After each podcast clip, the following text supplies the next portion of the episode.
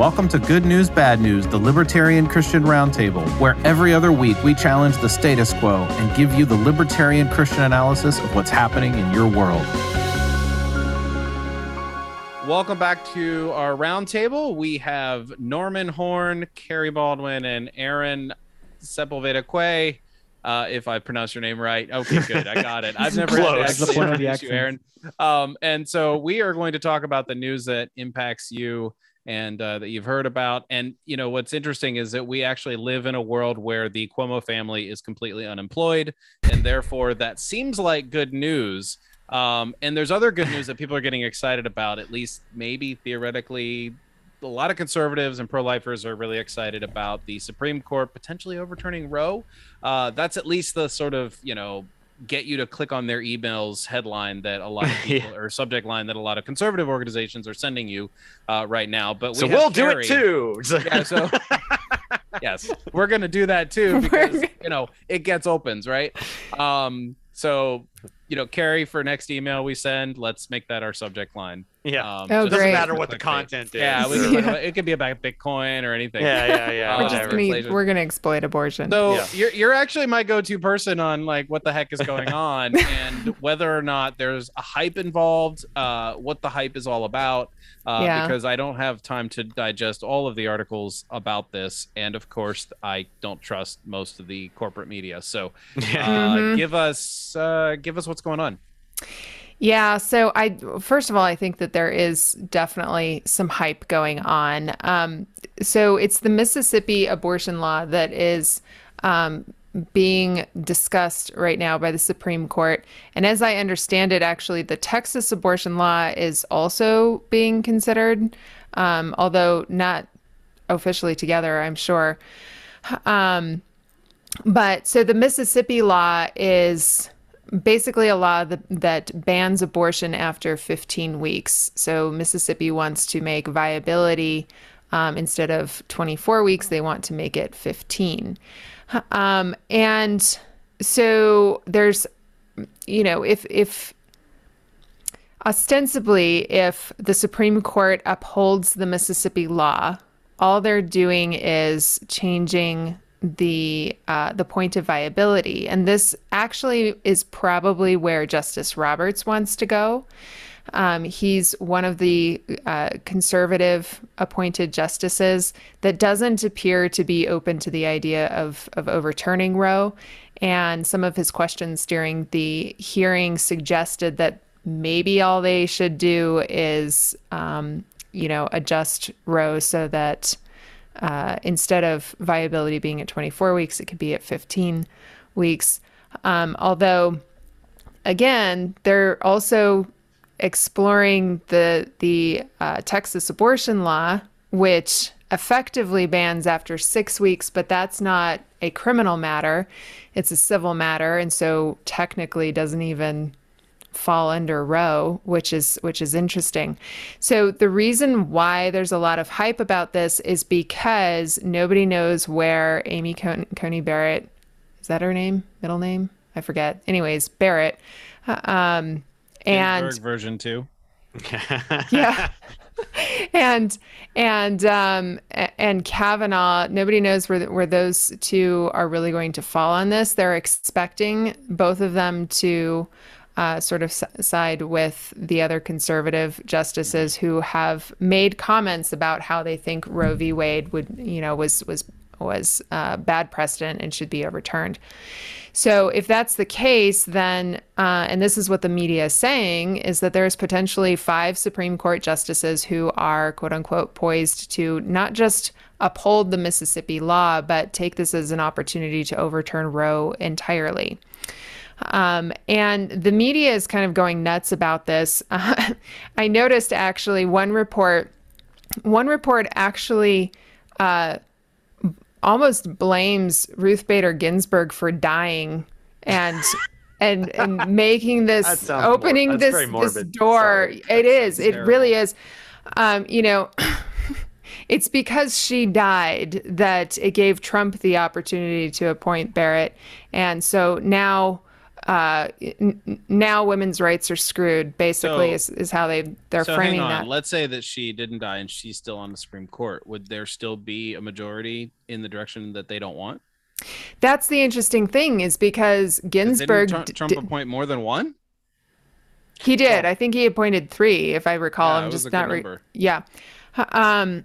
So uh, at any rate, but what's interesting about Ginsburg is that Ginsburg always thought that Roe v. Wade was was a bad decision. That it should. She was pro. She was pro-choice. She favored abortion, but she never. She always thought that uh, Roe v. Wade should never have been decided by the Supreme Court. Mm-hmm. Um, so I think it would be interesting for her to be, uh, you know, if she were still alive, mm-hmm. to be looking at this decision because for for her entire career. She thought Roe v. Wade was was bad precedent. Do you but, do you know what it would when people say overturn Roe? You know, I imagine all my life I've imagined, oh man, if we overturn Roe v. Wade, it would be similar to the way that the constitutional amendment that abolished prohibition would be like a declared thing.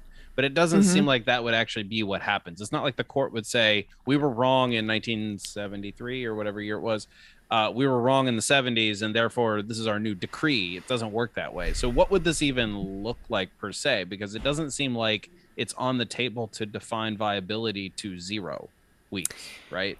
Yeah. So um, basically, it sort of depends on well, what it would do if you if we overturned Roe. What it would do is just kick the issue back to the states. Now, there are some states that actually still have laws on the books, abortion bans on the books that mm-hmm. predate mm-hmm. Roe that were just sort of they just um, they're just still there. Yeah, they they were effectively nullified by Roe by the federal government. right. Um, in practice, I guess you could say. There are other states who have, since Roe, enacted something called trigger laws, um, which basically say if Roe, if Roe v. Wade is overturned uh, in whole or in part, then this then there will there's an automatic ban that will go into effect roughly 30 days after the Supreme Court's decision. So you have some states that just have old bans in place that would um, uh, that that would then be active once again um, if Roe was overturned. You would have some of these states would uh, their trigger laws would take effect, but then you have some states like New Mexico, California, New York, some of the the more liberal states who have already repealed their old abortion bans. Um, New Mexico just did it. Uh, I think it was this year they repealed their uh, the old abortion ban so that if Roe ever did get overturned, it wouldn't uh, it, it wouldn't affect abortion access within the state. So you have some states that have actually passed laws saying, regardless of what happens to Roe, they're going to recognize abortion rights in the state. So potentially, what I'm hearing is that there are up to 26 states that uh, could ban abortion outright if Roe v. Wade were overturned. Um, I'm not sure how many blue states or how many states generally um, are willing to uphold Roe. Uh, a lot of the headlines are talking about California being a uh, abortion sanctuary state. Um, I'm sure New New York would be the same way. Um, but that's that's sort of the interesting thing. I mean, we've already talked about ideas like se- secession and just the deep divide between uh, conservatives and progressives and what's going on with that. And so, potentially, if Roe v. Wade is overturned, which I'm skeptical about, um, you're going to have this really uh, sort of patchwork uh, map of where abortion is legal and where it's not. Um, I'm sort of of the opinion that Roe v. Wade is about more than just making abortion legal. It's about the yeah. state's interest in a woman's body. And so, um, especially since uh, especially since we haven't heard anything more from from the court, any other hints from the court, um, I'm sort of skeptical about the idea that Roe will be overturned. I'm inclined to think that they'll uphold the Mississippi law but I'm not sure that they are ready to let go of the power that Roe v. Wade gives them um, over a woman's body and a woman's liberty interest. And, uh, you know, by upholding the Mississippi law, they're also putting a, uh, a, a, stricter restriction on uh, a woman's li- liberty interest in her own body and, and bodily autonomy. And I'm not sure where this court would stand on vaccine mandates, but if they favor vaccine mandates, restricting bodily autonomy and agency um, could be a way of uh, setting some sort of court precedent for vaccine mandates. So, a future Supreme Court case that comes up because someone refuses to follow a vaccine mandate sues the government. Mm-hmm. And it makes its way to the Supreme Court. They could say, "Oh, the ruling in 2022, which is when this is this one that we're talking about right now, is going to come down, says that the state has an interest in mandating what people can do with their bodies. Therefore, that's the law. Like, yeah. uphold the man a vaccine mandate." Yeah. I'm incredibly skeptical about what's going to happen. You know, I don't think it's a foregone conclusion that that the Supreme Court will uh, just suddenly overturn Roe. I mean, I've we've talked about it before on this podcast. It's conservative uh, appointed justices who made Roe possible and who have uh, uh up, upheld abortion rights. Yeah, but Kerry, isn't this what the Q prophecy as to why Trump was elected was gonna it was gonna overturn Roe? oh my gosh! But but does it really overturn Roe? Like I guess that's that's sort of like yeah. I'm a little concerned that people I, are. Yeah, I don't understand. Yeah, I mean, explain well, explain me. so know, what they're saying what they're saying is is that um, there are five Supreme Court justices that might go further than just upholding the Mississippi law. And instead of merely upholding the Mississippi law, which they could do and say that that's aligned with Roe, they're just moving the point of viability. Um, they're saying the the speculation is that those five Supreme Court justices will just go ahead and take the opportunity opportunity to overturn Roe entirely. Yeah. So it would be it would be of my uh, just opinion that that that seems that seems like you said entirely unlikely yeah i think it's Wouldn't that think... be uh, like definite uh, political activism from the bench or that would uh, be legislating from the bench in a way? I mean i guess it is about well, its own precedent roe roe was legislating from the bench and so i mean on its face it should be overturned. The problem is is that everybody thinks that roe v. Wade is about abortion first and it's not. It's about a yeah. state's interest it's about the state's interest in the woman's body and in in uh, in the fetus's body. It's a foundational mm-hmm. argument that allows abortion. It right. about abortion directly. Exactly. well, and it was about abortion directly. I didn't mean it that way but and um, you know it's about whether or not the state can restrict uh, the liberty interest that a woman has in her body and certainly you know uh, the principle of equality under the law, anything that applies to women would apply to to men, generally speaking, too. So, um, I could see them using this actually as a way to restrict liberty interest further in mm-hmm. in bodily autonomy and agency, yeah. and that I think is is dangerous. What I expect will happen is that they'll uphold the Mississippi law. They won't overturn Roe um, abortion activists, excuse me, pro life activists um, who are incrementalists will call this a major victory. Yeah. And uh, Democrats will use it to uh, to fight Trump and or the GOP candidates in the midterms and in the next presidential election. They'll make it their centerpiece. So, um, I'm wow. I am concerned that it could uh, fragment libertarians further. Um, if it's even if the Mississippi law is upheld, um, if if Roe v. Wade is overturned, I would say libertarians in those states that it becomes criminalized in need to actively pursue criminal justice reform and deregulation of the economy and not waste their waste their time trying to uh, you know, make abortion legal again in those states. But yeah. you know how the Libertarian Party is, so. well. oh wow! What a what an awkward note to go out on on that topic. Yeah. The Libertarian Party. We have to. Yeah. Well, it, it, there are plenty of there are plenty of good folks there too, but it, it is sort of a foregone conclusion that there's not really much that the LP is going to be able to do on it. So, Yeah. what's the point?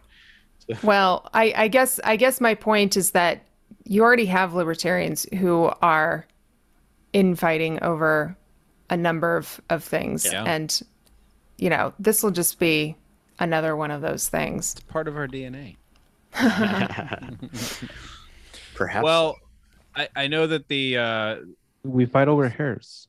oh, yes. yeah. This is Split- what splitting them. is. Yeah. Yes. So the the Supreme Court ruling here is about you know especially Roe is about the the interest that the state has in in a woman's body, and I think one takeaway that I kind of have in this whole discussion about this is like I don't know this is going to sound so cliche and so simple and so duh, but it's like the state is bad no matter what decisions it makes. Yeah. it's like it's just got negative consequences for a lot of people. It's like Right. I, I'm just like this is this is a you know damned if you do, damned if you don't kind of situation when when you deal with the state making decisions about your life. Mhm. Um, and so uh, yeah, so I don't, I don't know how to segue onto the next topic, so we'll just jump into it. Um, it's just like I don't know, you know, talking about that is is you know it's a sensitive topic, and you know you don't want to you don't want to you you want to do it justice uh, as we have that conversation. The um the misinformation that is happening around the the economy is kind of driving me crazy. You know, I hear people talk about like um I, I even had a friend say that uh only it only takes 15% of the wealth of the top 10% to pay off the national debt and I'm like, dude, do you even math? Like he even said that he did. Uh, but anyway, I, I don't actually know. I'm like, well, wait a second. How, do, how does that work? Like, really? $29 trillion? So there's just a lot of misinformation and assumptions about like what even inflation is. I mean, Norm, I think you met, so you, you were interacting with somebody online uh, who was like "Ah, a little misinformed about inflation and what's going on and energy. And like, it's just all up in the air. And, you know, it's all Biden's fault, right? Like every single bit of it's Biden's fault. Every single. I mean, he's just at the computer making changes to the just- economy. he's, his keyboard. he's punching the inflation button on his on his Like, console in the in the, Do in it. the I, Oval I have the Office. Do it. Did that work? Nope. Yeah, do it again. Nope, do it again. Press the big red button So for what, inflation, what, please. Norm, what have you seen out there? Well, I, I think it's interesting. I, we're beginning to see the uh, I, I- I think the the kind of the ramp up to midterms and even 2024 election, even though it's barely we're only a month in, you know, a month away from 2022 itself. But I think the uh, the the be, the beginnings of the rhetoric are coming clear. And you know, we're going to hear about COVID. We're going to hear about abortion. We're going to hear about China and we're going to hear a lot about inflation. The number one uh, thing in, in kind of economic issues that is going to be the hot button topic in 2022 for midterm elections is going to be inflation. And and make no mistake, there's it, there's plenty of blame to go around for everything. But one what I am definitely hearing from certain people is very confused with regards to causes and symptoms about what inflation is, how it starts, and how it proceeds. And Aaron and I have talked a lot about this we continue uh, to learn together and study the phenomena. Uh, and and so I wanted to bring forward a few things that I've seen most recently that are a little weird here. In particular, I've noted um, one, and I'm going to share this on my screen here uh, for everybody to see. Let's see if I can get this up.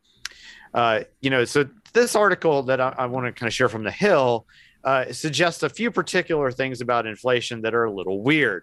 In um, the most important piece of it being that they're very uh, centered on the supply chain uh, being a, a, a the supply chain problems as being a cause, as well as the uh, uh, the uptick in energy prices, and that's you know pretty significant. And they they pinpoint that in two ways, or or to or they pinpoint the problem in, in two other two two ways. One is that the Biden administration is is responsible for the supply chain problem, which is very strange off the top, and then secondarily that Biden is responsible for energy prices going up. Period. Um, now, on one level, that might have there's some there's some credence to that. Uh, that that that uh, in particular that the in, that in um, that Biden's energy policy is responsible for these this uptick in in energy prices. But that is not me. That is not inflation per se. That's just supply and demand going up and down. Uh, and so that's interesting in and of itself. Uh, is that that what they're trying to kind of pin as inflation is really just a supply demand problem. But you know the supply shock uh, element aside, from the the aspects of of uh, the energy policy, which include things like the Keystone Pipeline being shut down, uh, the de- decrease in oil production, and uh, and it's it's odd because you even you even see like OPEC. Uh, resisting Biden saying, please increase production after he demanded essentially that U.S. production go down. So it's it's all weird, and and you know, so no doubt the Biden administration's policy is pure idiocy. Uh, no, no doubt about that. But it's not the cause of inflation. The, this is where it gets kind of more interesting. Um, so there's, and of course, there's plenty of other of other articles to this effect. Uh, we can go to Bloomberg and see, you know, likewise that there's a there's plenty of uh, you know, of information showing that we're at 40 year highs for inflation. They haven't seen anything like this since the 80s. Uh, and then, of course, pinning it on pinning it on Biden. Uh, it's going to be a huge issue. The Wall Street Journal reports the same sort of thing, and is and is even asking, well, what's the cause of inflation? But then it says uh, strange things like, well, it's uh, you know, uh, inflation is one of the most vexing problems facing economists and government policymakers. Oh, geez, that's great. But then this just says inflation reflects the broad rise of prices or the fall in the value of money. It's like, oh, that's really, um, and it results from too too much demand chasing too few goods or limited services, resulting in price increases. Aaron, my brother, how wrong how, are they? how, how how do we get so much demand? That's what I want to know. Yeah, yeah, mm. exactly. So. Gee so the issue is is not merely uh, is not merely one of well energy prices are going up therefore inflation uh, mm-hmm. that's that's and and perhaps isn't isn't the perfect wording to kind of go at this but remember just we should remember that these things are symptomatic of inflation and not the direct causes and that inflation is a monetary phenomenon uh, and so and that which is resultant from the increasing in, of the money supply. And so if we want to start tracking back the causes we need to start looking at where's all the surplus where's all the cash coming from? You know as, as peter schiff liked to say and you know went back when back when i thought well i, I love peter schiff. He's wrong on bitcoin but he's the, uh, but the good parts of, of uh the, the excellent part of peter schiff was when he was uh, when he'd say was you in know, yeah, Con- what is it? Congress got drunk, but where? But who gave him the alcohol? Yeah, right. it was a, is the great phrase that he that he said, great. and the alcohol is the Federal Reserve, and right. the increase in the money the supply that comes from cheap money policy.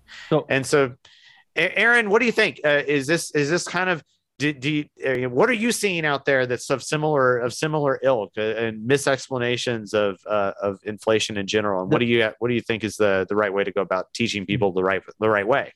The best way the best way to see it is in developed economies with a very stable, relatively stable currency. Uh, the velocity of that developing country currency is going to be stable, the demand for cash balance is going to be stable.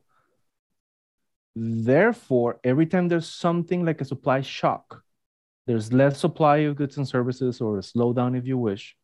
Yes, prices of those markets are start going to be going up because there's less, and so that's just the way it is. Yeah, so they'll bid up prices. That's the way it goes. Demand's exactly. going to stay the same. There you go. But as we see prices of one sector like energy sector go up we are going to have to spend more on energy and less therefore less less on, on other sectors. everything else. So yeah. the prices of the other products have to come down. Unless we have extra money to literally pay for the higher price of energy without reducing spending on the other on the other. So that when we say that the money supply causes prices to rise what we mean is or that inflation is always a monetary phenomenon is that as some prices go up for whatever happens to the supply chain in those sectors people are gonna have to start spending less on those uh, either in that sector just because prices are so high and that you have to move some, some someplace else, or if they do pay the higher prices, they have to start spending less on every other sector. So those prices, on average, because that's that's what we tend to be concerned with when we talk the value of money or the purchasing power. We're talking about the general cost of uh, the cost of living.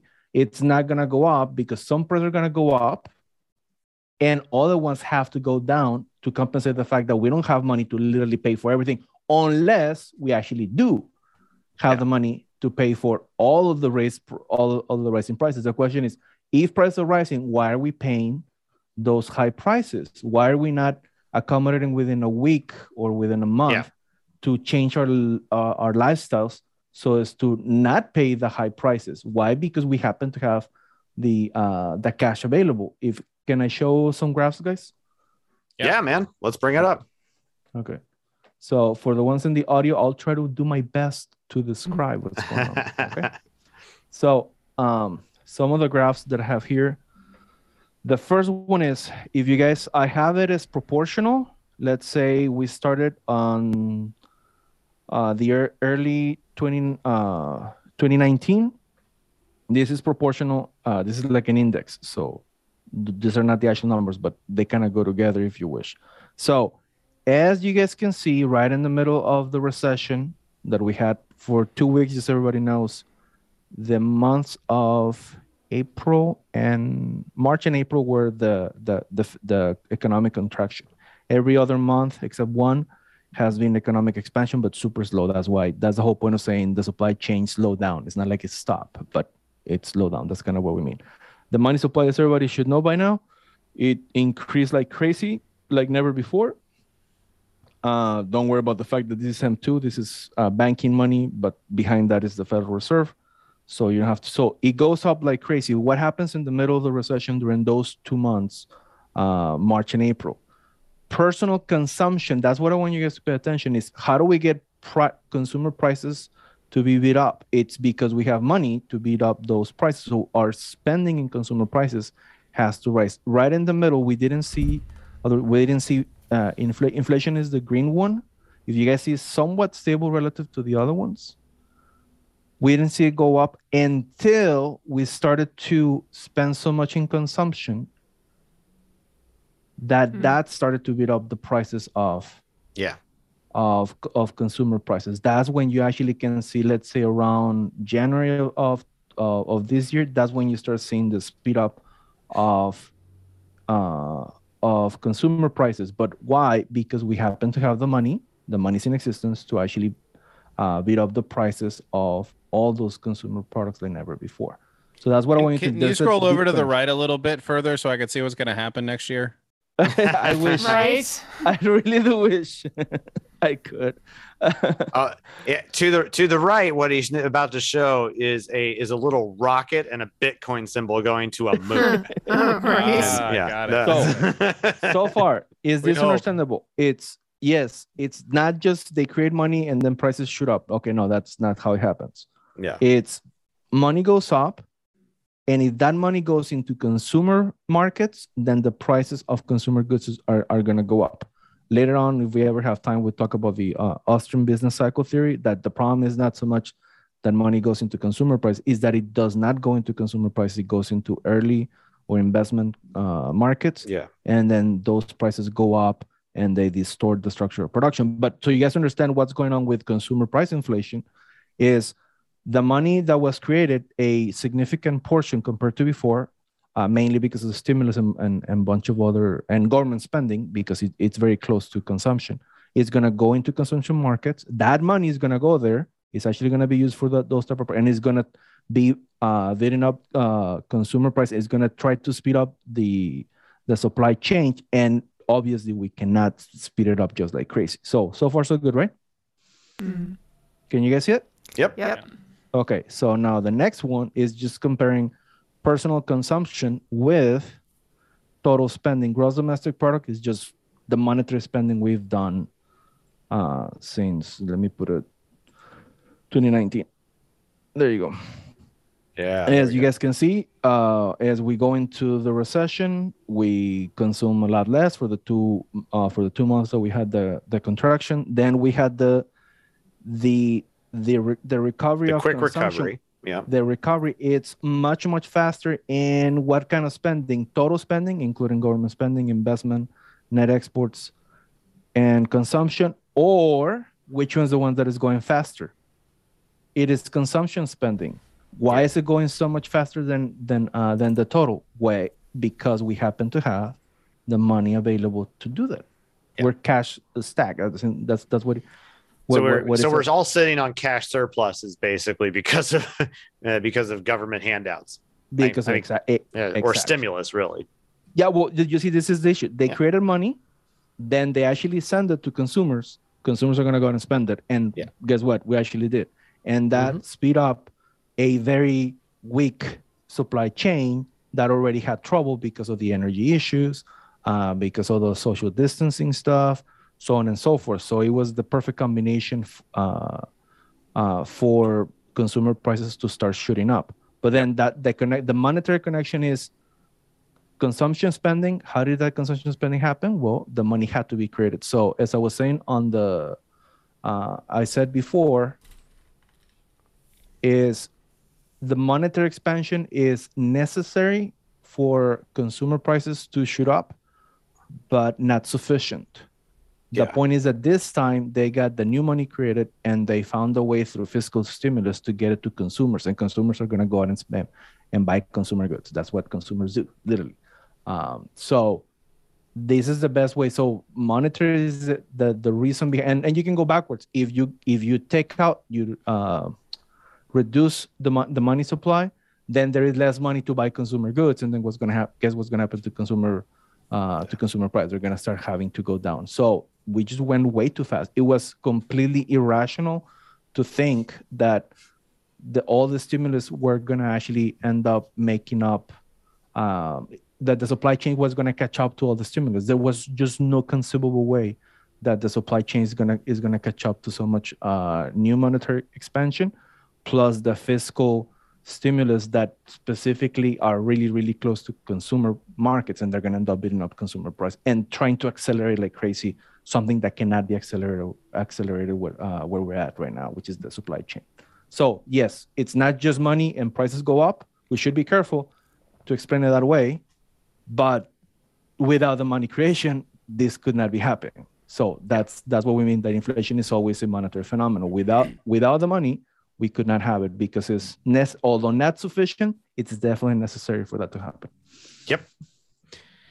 Well, that's it. That's probably the best way to to get around this right now. So now you know. Now you know. And uh, Yeah. keep yeah keep learning and reading about that so you can explain it to your friends and family as this uh because I know that around your you know Christmas table that you're going to be asked you all you libertarians are going to be asked what's the cause of inflation yeah I'm, I'm sure that's going to be the the hot the hot dinner topic but Uh, hey you uh, know if, if it's not you'll You be know, prepared. you know what really should be the hot dinner topic, though. Oh Ah, there you yeah. go. yeah. Yeah. This yeah I mean I'm- book, Faith Seeking yeah, that's Freedom. right. That's for right. audio yeah. listeners says uh you know you can you can get it on amazon. You go to faithseekingfreedom.com libertarianchristians.com uh you can get the audiobook. It's actually really cheap right now as a holiday special as an audiobook on libertarianchristians.com slash store. Nice. um and you can also get some other available things there. So and All we are not inflating the price. The price is the same. A- actually we deflated the price yeah actually we've been Yeah. deflating the price not because of the value but because we're we- being more productive we're being more productive so the supply chains have nothing on us so yeah that's right Nope, I've I got I got a nice supply right right over here. we so, got the, um, the- yeah the good supply yeah. So if you if you're a listener of the roundtable and you want to get two copies of Faith Seeking Freedom, uh, LZ has a uh, 501c3 nonprofit, and if you donate to us, we can send you a free gift, uh, and that free gift is two copies with bookmarks inside. Which you can't get on Amazon, and um, they will one for you, one for a friend. Um, depending on how the U.S. Postal Service handles things, it might or might not get here by Christmas. So, um, but you can get a Kindle copy for pretty inexpensive, and you can also download the audiobook from our website. awesome well That's a that sounds like a sounds like a great place to kind of end off. Yeah, at- it at sure does. and if you're if for some reason you haven't already subscribed to the Libertarian Christian podcast, which is our other mainstay uh, podcast, um, you can you can do that on uh, all of your good podcatchers or whatever you do to listen to, or listen to us at uh, libertarianchristians.com. Thanks, oh, and we also have to say before we go, you know, blah blah blah. Uh, like and subscribe and all that nice jazz if you're watching us on YouTube. Right, We do appreciate yes. it. Let us know. Send us something in the comments. write a if you have review. question or whatever. write a Yeah. review Yeah, on your write a podcast app. That actually helps people know that that this is good good for them to listen to. Yeah, we, we had no plan for talking about this stuff at the end, but we're doing it anyway. But we're having a good time. Uh, we Yeah. do we do appreciate you, It's actually very everybody listening, and uh, but we will we'll make sure and have a do this again in another couple weeks, and we're happy that you guys are tuning in. So thanks a lot, guys. We'll see you later. Bye. Bye bye.